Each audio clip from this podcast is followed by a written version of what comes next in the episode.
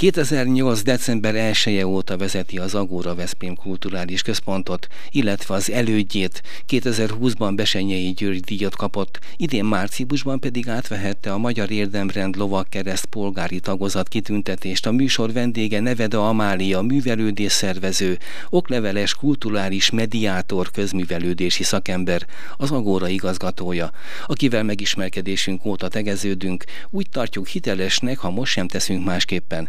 Üdvözöllek, köszönöm, hogy elfogadtad a felkérésemet az interjúra. Én köszönöm a meghívást. Már a pályaválasztásán eldőlt, hogy a közművelődésnek szenteled az életedet. Mi volt a késztetés, milyen előzményei voltak ennek? Úgy tudom, hogy már kislánykorodban örökké mocorogtál a közművelődésben, szerveztél valamit. Igen, már általános iskolás koromtól kezdve mindig részt vettem a közösségi életben, és nagyon szerettem tevékenykedni, teljesen mindegy, hogy mibe, ugye akkor még volt őrs, hát, volt raj, volt bizony. őrsvezetőként is elég sokat tevékenykedtem. Minden olyan iskolai csoportnak a tagja voltam, ami létezett akkoriban általános iskolába, aztán gimnáziumba ugye ilyen rajztagozatra jártam, az eleve egy más közösséget művészet hozott létre, ugye a, a rajz, a művészet, a művészi torna, stb. stb. Tehát akkor ilyesmi körökben mozogtam jobban, és amikor elérkezett a pályaválasztás, annyira nem tudatos volt ez a, a művelődés szervezőre való jelentkezés, mert én nagyon őszintén megmondom, hogy konkrétan nem tudtam, hogy mi szeretnék lenni.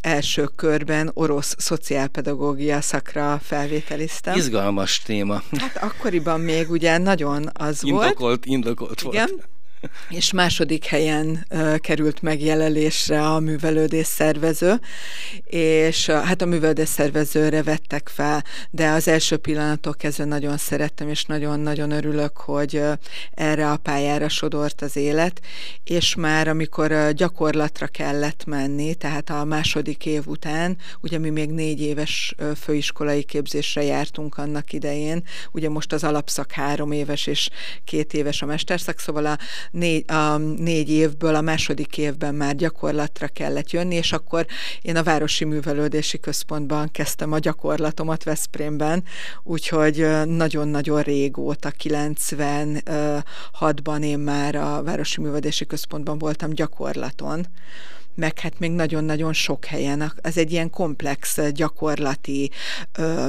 feladatot kellett nekünk ellátni. Én jártam akkoriban újságnál, tévénél, rádiónál, tehát minden, a kultúra minden területére egy kicsit be kellett nézni, és be kellett csöppenni. Nagyon-nagyon sok ismerettségem még abból az időből van, de hát ugye örök szerelem az a, az a művelődési központ maradt, és 97-ben megkeresett Veresbé Zsuzsanna, az akkori igazgató helyettes, hogy van egy üres állás, hogy rám gondoltak, a gyakorlaton bizonyítottam, és hogy szeretném elvállalni, és természetesen abban a pillanatban igent mondtam, és megpecsételődött szerintem a sorsom. Aztán mindezt igazolta, ezt a döntést, az ottani, meg a te döntésedet, a sikeres pályafutás. Említettük, hogy Besenyei György díjat kaptál ezelőtt három évvel. Ez mit jelent? Ez milyen díj? Ezt talán a laikusok nem annyira ismerik. Ez a közművelődésben hosszú időn át nyújtott kiemelkedő tevékenységért, kultúraépítésért, közösségszervezésért adható díj, amit évente öt ember kaphat meg országos szinten. Szakmai szervezetek, kollégák jelölhetnek rá embereket, és akkor egy bizottság dönti el, nagyon sok jelölt van mindig, hogy kik azok, akiket ők érdemesnek tartanának a díj, hogy megkapja a díjat, és utána pedig az éppen aktuális miniszter, amikor még én voltam, akkor ugye emberi erőforrások minisztériumában döntötték el, most pedig már ugye a Kulturális és Innovációs Minisztériumban döntik el, hogy ki kaphatja meg, és ünnepélyes keretek között augusztus 20-ához kötődő ennek a díjnak az átadása. Az én esetemben nagyon érdekes volt, mert pont pandémia volt, ugye akkor nyáron, és meghatározták, hogy maszkba kell lenni, kivételesen, amikor átvesszük a díjat, akkor le lehetett akkor venni lehetett. a maszkot, igen, igen, és hogy csak egy ember kísérheti el a díjazottat, és hát nekem a mai napig a díjátadás is nagyon felemelő érzés volt, de az, hogy a kisebbik lányom kísért el, és ő ezt az egészet végignézte, és velem volt, én azt gondolom, hogy egy anyának a díjon túl ez egy sokkal nagyobb élmény volt, hogy mi ott együtt voltunk, és nagyon jó kollégák társaságában, és azért a Pesti Vigadó egy nagyon patinás hely, és ott kaptam a Besenyei György díjat is, és idén március 15-én ott kaptam a Igen, Lovak díjat is igen. folytattam volna, Igen. hogy azért rá tudtál pakolni Igen. az előző sikerekre, hiszen jött a Magyar Érdemrend lovakkereszt polgári tagozat kitüntetés. Ez talán még nagyobb élmény lehetett? Díjban mindenképpen értékesebbnek tűnik nekem. Lehet, hogy tévedek. Egyformán értékes, Egyformán. ugye mind a kettő másért kapja az ember, de ugye én itt is ebben az esetben is a kulturális tevékenységért, az oktatásban eltöltött időért, az utánpótlás nevelésért, tehát minden egyébért is megkaptam ezt, igen, tehát nagyon-nagyon jó érzés volt március 15-éhez kapcsolódóan is szintén a Pesti Vigadóba átvenni ezt a kitüntetést, Hát óriási büszkeség, tehát erre nem is tud az ember mit mondani, főleg amikor megkaptam a hivatalos értesítőt róla. Először azt gondoltam, hogy ez valami vicc. És akkor olvastam, és még egyszer elolvastam, és még egyszer elolvastam, és akkor rájöttem, hogy hát ezt nekem szánják, nekem is, és hát nagyon-nagyon nagy öröm volt ezt átvenni. Ennek azért volt egy folyamata, ugye, ennek, hogy végül is megtudtad a végső hírt, mert már előtte megkerestek, valahol ezt olvastam, vagy láttam egy interjútban. Ö, egy e-mailt, egy e-mailt kaptam, igen, hogy ha, tehát az, az volt az első e-mailbe, hogyha díjazott lennék, akkor átvenném-e a kitüntetést, és hogy az adataimat felhasználhatják-e ugye az új GDPR szerint, és akkor ki kellett tölteni egy adatlapot, meg hogy rendben van-e a név, a titulus, tehát egy ilyen adategyeztetés volt, ez volt az első e-mail. De ugye az még feltételes módban volt, ha ön díjazott lenne, szóval ilyesmi. Tehát és csak a, csigázták a... Igen, nem is szóltam senkinek, tényleg senkinek, mert hát, igen. igen, azért ez nem kell előre elkiabálni. Igen, és aztán jött a második e-mail, amiben az volt, hogy ön díjazott, és hogy egy-két napon belül fognak értesíteni a pontos dátumról, hogy mikor lesz a, a díjátadás. És hát nagyon-nagyon izgalmas volt, mert most a, a lovakkereszt kitüntetést Csák János miniszter úr és dr. Vitályos Eszter államtitkár asszony adták át. Úgyhogy én azt gondolom, hogy ez, ez tényleg a rangja is megvolt, és élőbe közvetítette a tévé. Én ezt sem tudtam, hanem amikor kijöttünk a Vigadó épületéből, és elhatároztuk a férjemmel, hogy akkor most sétálunk, nem jövünk haza, hanem a Dunaparton ö, ö, sétálunk, egyszer csak jöttek a telefonos üzenetek, hogy gratulálnak a kitüntetéshez, és volt tanítványok, voltak az első ö, gratulálok, és hát az elsőnek rögtön visszaírtam, hogy ne haragudj, honnan tudod, és mondta, hogy élőbe ment az m és hogy látták, a, a, amikor átvettem a díjat. Hát hazamentem, az volt az első, hogy visszatekertük, és akkor megnéztük, hogy mégis hogy zajlott ez? Ez csak azért érdekes, mert milyen nagy gondot fordítottak a személyiségi jogokra, de azt elfelejtették közölni, hogy ez élő közvetítés lesz? Vagy ott volt valahol a sorok között? Csak biztos, hogy ott volt, biztos, hogy ott volt. Hát ugye eleve, aki ilyen helyre megy, abban benne van, hogy, benne hogy van igen, igen, igen, igen, de hogy én erre nem is gondoltam, hogy valaki ezt így tudja meg, hogy nézi éppen a tévét. Na akkor visszatérve a kezdetekre, eleinte a Csolnoki lakótelepi könyvtárban dolgoztál, ugye, de ez része volt a nagy intézménynek, a VMK-nak. Párhuzamosan a Városi Művelődési Igen. Központtal. Hogyan emlékszel vissza a kezdetekre? Milyen körülmények fogadtak? Milyen volt a munkád? Meg kellett osztani magad ugye két fele Igen. igazából. Az első évben még nem, akkor csak a könyvtárban voltam A második év volt az, hogy fele munkaidőt a könyvtárba, fele időt pedig a Dózsa György utcai épületben töltöttem.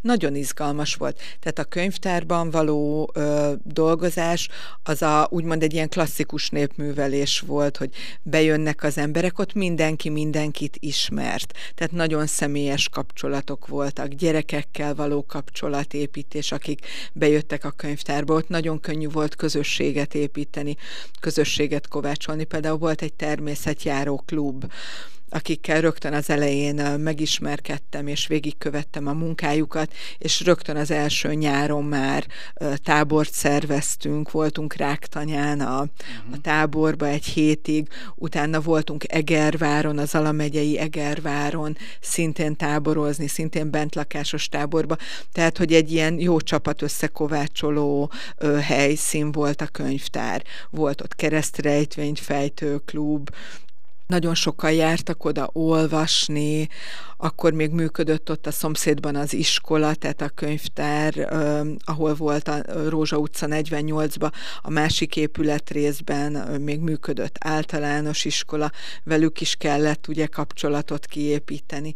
Akkor a Csolnoki Nyugdíjas Klub annak idején még a Lábas házakban, az Adi Endre utcában működött, ővelük is nagyon szoros kapcsolat volt, és a, amit én még nagyon-nagyon szerettem, bár nem vagyok könyvtárszakos, minden csütörtök délután az enyém volt este 6 óráig a könyvtárban. Tehát igazi könyvtári feladatok ellátása volt. Akkoriban indult itt az egyetemen például a színház történetszak, és nagyon sok egyetemistát ismertem meg akkor, akik jöttek a sok-sok kötelező olvasmányért, szakirodalomért, az is egy nagyon jó időszak volt. És akkor a rákövetkező év volt az, hogy félállásban már a, bent a központi épületben, félállásban pedig a könyvtárban, és akkor kezdtem el a nagy rendezvényekkel foglalkozni a Városi Művelődési Központban, és aztán 99 volt ez a fordulópont, amikor behívtak végleg, hogy akkor csak az legyen a, a főmunkáim, és akkor a könyvtárba vettek fel helyettem mást,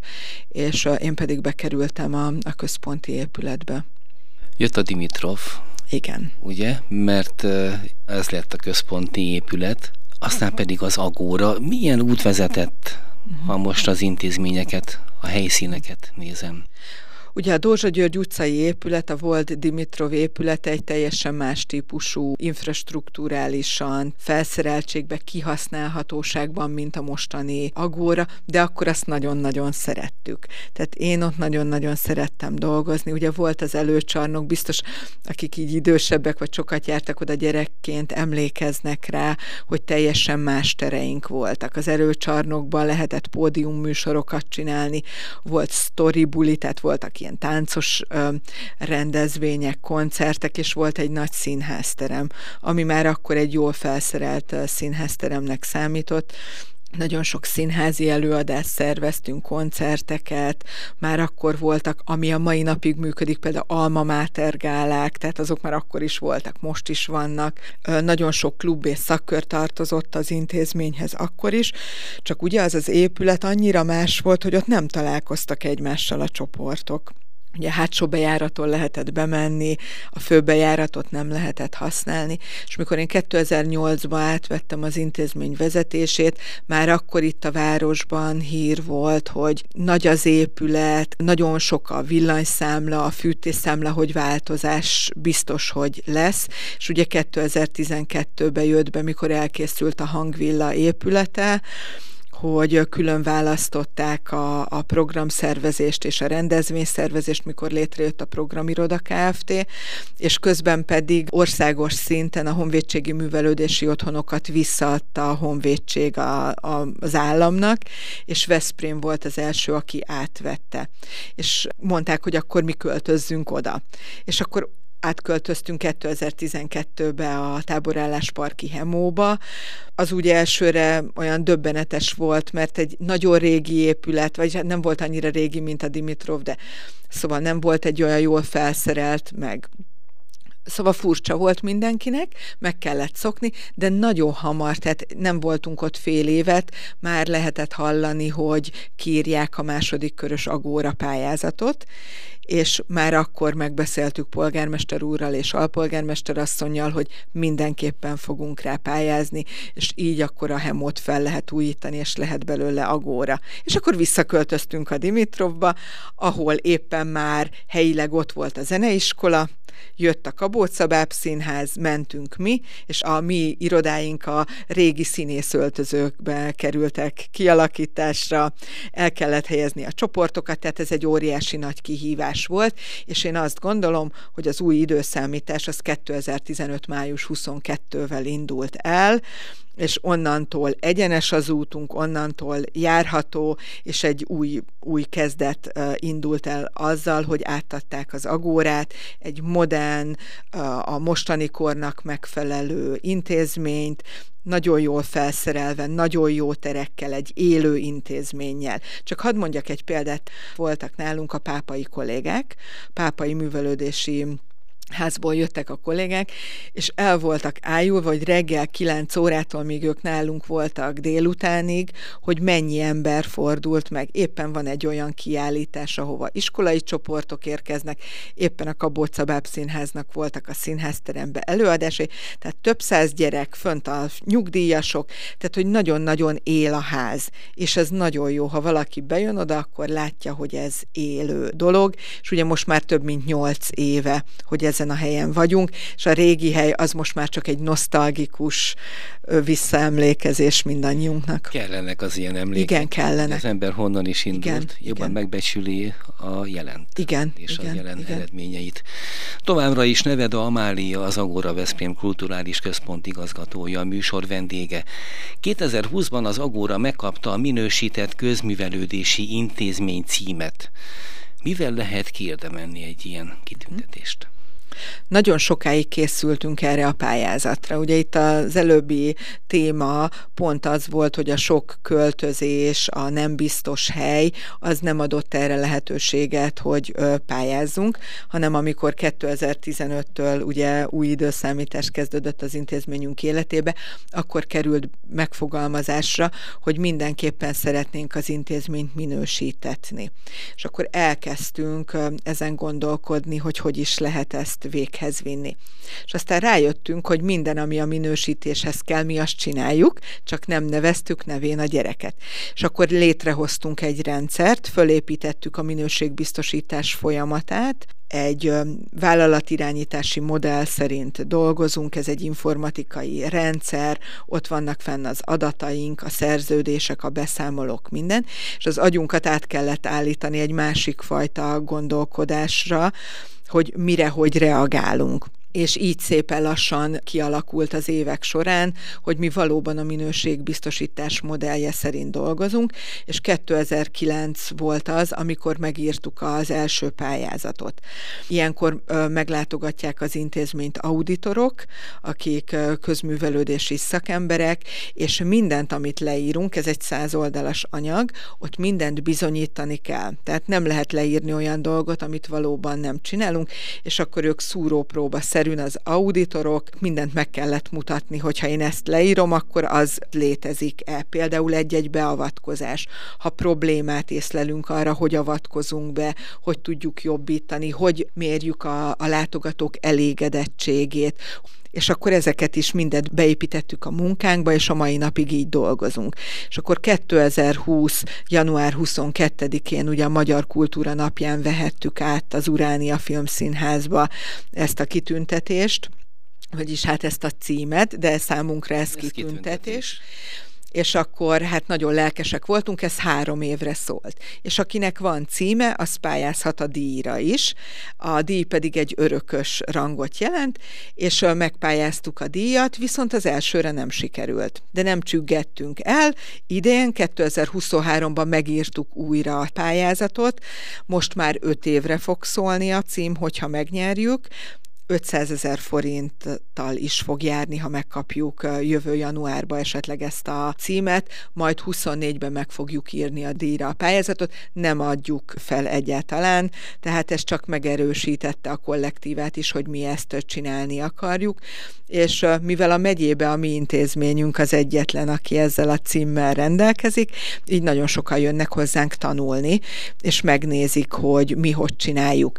Egy hónappal ezelőtt például Nagykanizsáról érkeztek kollégák, akik szerették volna a minőségbiztosítási rendszerünket megismerni, megmutattuk nekik, adtunk nekik segédanyagot, de mi is így tanultunk másoktól. Többször átalakult a Veszprémi közművelődési munka, de talán a legnagyobb változást a Veszprémi programiroda megalakulása hozta. Mennyire írta át ez az agora működését? nagyon átírta, teljes mértékben átírta, mert ugye a program szervezés, a nagy rendezvények szervezése került át a programirodához, nálunk pedig maradtak a klasszikus közművelődési feladatok. Ez csak elsőre tűnt ijesztőnek, körülbelül pár percig, amikor mi ezzel szembesültünk, de ugye ilyenkor újra fel kell állni, újra kell építeni az intézménynek a rendszerét, a gondolkodását. Itt mindig a gondolkodáson múlik, hogy vagy belesüllyedünk valamibe, vagy felállunk belőle. Természetesen a mi intézményünk ebből felállt, tényleg csak egy ideig, óráig jelentett ez nem is problémát, kihívást, ez a legjobb szó, hogy kihívást jelentett, új épületbe költöztünk, új lehetőségek voltak. Azért a Jutasi úti lakótelep egy 20 ezres lakótelep a város a városban, tehát azért ott rengeteg ember él az Agórának, vagy előtte a Hemo épületének nagyon jó adottságai voltak, és teljesen átstruktúráltuk a működésünket, és a lakótelepre helyeztük a nagyobb hangsúlyt, a kisebb rendezvényekre, a közösségépítésre, közösségfejlesztésre, és én azt gondolom, hogy ez a két intézmény, tehát a KFT meg az Agóra maximálisan jól együttműködik, nagyon nagyon jó kapcsolatot ápolunk, semmi, tehát nem jelentünk egymásnak konkurenciát, mindenki megtalálta a saját útját. És akkor az idén megint lesz egy újabb kihívás, ugye 2023 az EKF-ről szól,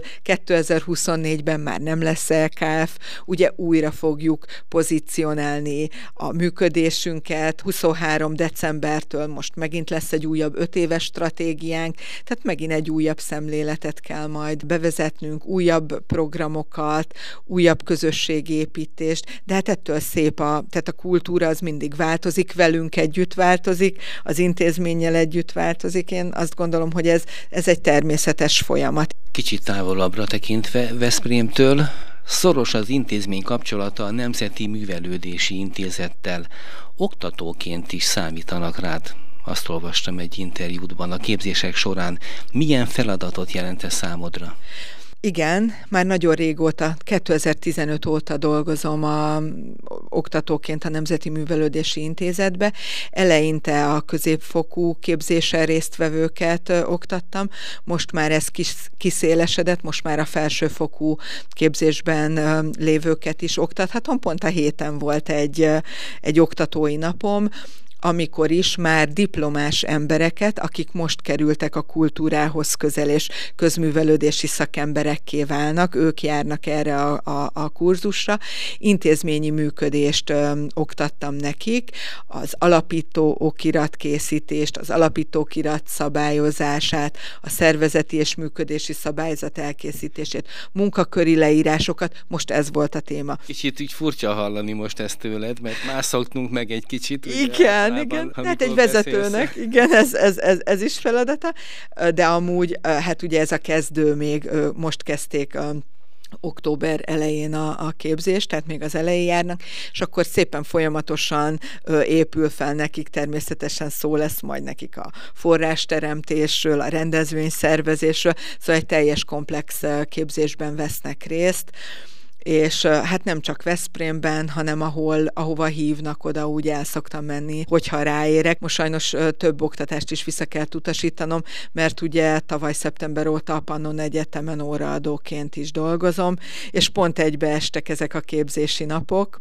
de most épp őszi szünet volt az egyetemen, és így el tudtam vállalni. Ez nagyon izgalmas, mert már dolgozó szakembereknek azt a részét bemutatni, amit lehet, hogy ők hallottak róla, de gyakorlatban még nem használták, vagy valamikor használni fogják, ezeket a dolgokat meg kell ismertetni és azért felnőtteket oktatni mindig kihívás. Mikor az embernél ülnek benne mondjuk sokkal idősebbek, sokkal fiatalabbak, tehát meg kell találni azt a, a megfelelő hangot is, hogy ezt hogyan lehet élvezetesen átadni, mert mondjuk azért egy alapító okirat összetétele, kötelező elemei, jogszabályi ismeret, kormányzati funkciókódok azért nem egy nagyon izgalmas terület, de próbálkozunk. Még határainkon túra is kiküldött az intézet, ha jól tudom. A, van egy agóra műhelyünk. Az országban az összes agórát összefogja a Nemzeti Művelődési Intézet, és akkor ennek a szervezetnek az a neve, hogy Agóra Műhely. És az Agóra Műhelyjel szoktunk szakmai utakat szervezni, vagyis hát a Nemzeti Művelődési Intézet szervezi, és az agórákból általában vezetők, vezető munkatársak szoktak csatlakozni, és igen, jártunk a felvidéken, jártunk Erdélyben, jártunk délvidéken, és akkor a Kárpát-medencei magyarsággal, az ottani kulturális élettel is megismerkedtünk. A legutolsó ilyen utunk az Zentán volt, ugye délvidéken, ami szintén egy nagyon-nagyon jó tapasztalat csere volt, tehát látjuk, hogy ott magyarként egy idegen országba ők mit tudnak létrehozni, hogy építik fel a kultúrát, hogy tudnak forrást teremteni, mennyire ragaszkodnak az anyaországhoz, és ez nagyon jó, hogy a Nemzeti Művelési Intézet határon túl is gondolkodik, és a magyarság egészét így a Kárpát-medencébe összefogja, és én nagyon örülök, hogy ennek így Veszprémiként az ember az agóra miatt részese lehetett. És még nem csak a Nemzeti Művelődési Intézettel, hanem van a Kulturális Központok Országos Szövetsége, velük is jártunk különböző országokban, Csehországban voltunk, Lengyelországban, ahol ugye ott nem a magyarságot, hanem az ottani kulturális életet, a kulturális intézményeket ismertük meg. És nagyon jók ezek a tanulmányutak, mert utána rájövünk, hogy nagyon jó dolgunk van.